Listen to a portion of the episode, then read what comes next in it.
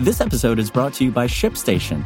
You know, some things take a lot of work, like sending little robots to far off distant planets. And just as that's challenging, so too is running a successful e commerce business, especially when there's so much to do.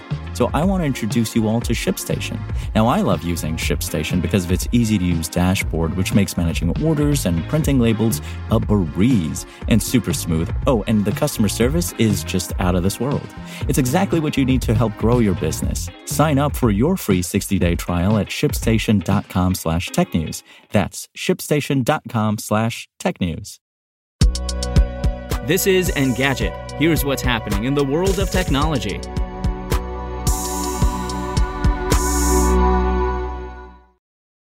Today is December 2nd.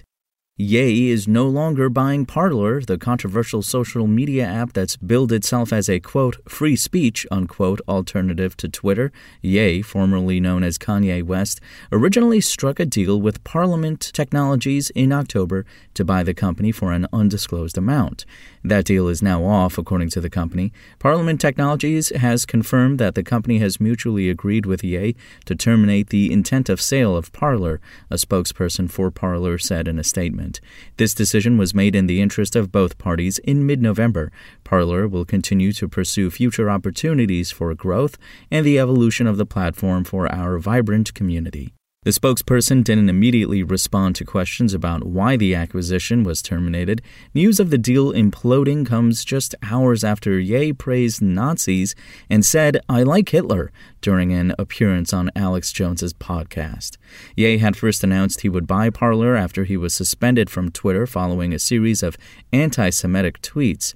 Twitter CEO Elon Musk later welcomed him back to the platform. At the time, Parlement Technology CEO George Farmer said that the proposed acquisition will assure Parler a future role in creating an uncancelable ecosystem where all voices are welcome. And Meta's election integrity efforts on Facebook may not have been as robust as claimed. Researchers at New York University Cybersecurity for Democracy and the watchdog Global Witness have revealed that Facebook's automatic moderation system approved 15 out of 20 test ads threatening election workers ahead of last month's U.S. midterms. The experiments were based on real threats and used clear language that was potentially easy to catch.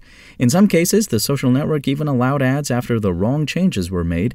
The research team just had to remove profanity and fix spelling to get past initial rejections. The investigators also tested TikTok and YouTube. Both services stopped all threats and banned the test accounts. In an earlier experiment before Brazil's election, Facebook and YouTube allowed all election misinformation sent during an initial pass, although Facebook rejected up to 50% in follow up submissions.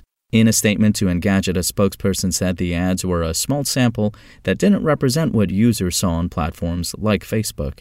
The company maintained that its ability to counter election threats exceeds that of rivals, but only backed the claim by pointing to quotes that illustrated the amount of resources committed to stopping violent threats not the effectiveness of those resources. The ads wouldn't have done damage as the experimenters had the power to pull them before they went live.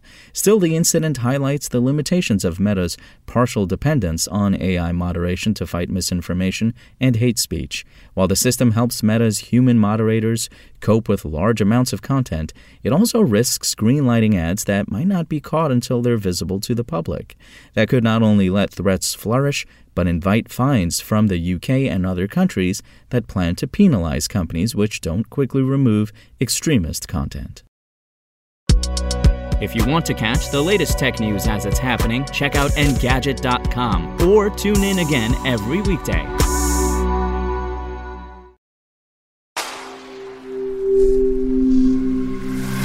SpokenLayer. Want to learn how you can make smarter decisions with your money? Well, I've got the podcast for you. I'm Sean Pyles, and I host NerdWallet's Smart Money Podcast. Our show features our team of nerds, personal finance experts in credit cards, banking, investing, and more. And they'll help you make the most of your money while cutting through the clutter and misinformation in today's world of personal finance. You'll get clarity on strategies to help you build your wealth, invest wisely, shop for financial products, and plan for major life events. Listen to NerdWallet's Smart Money Podcast wherever you get your podcasts.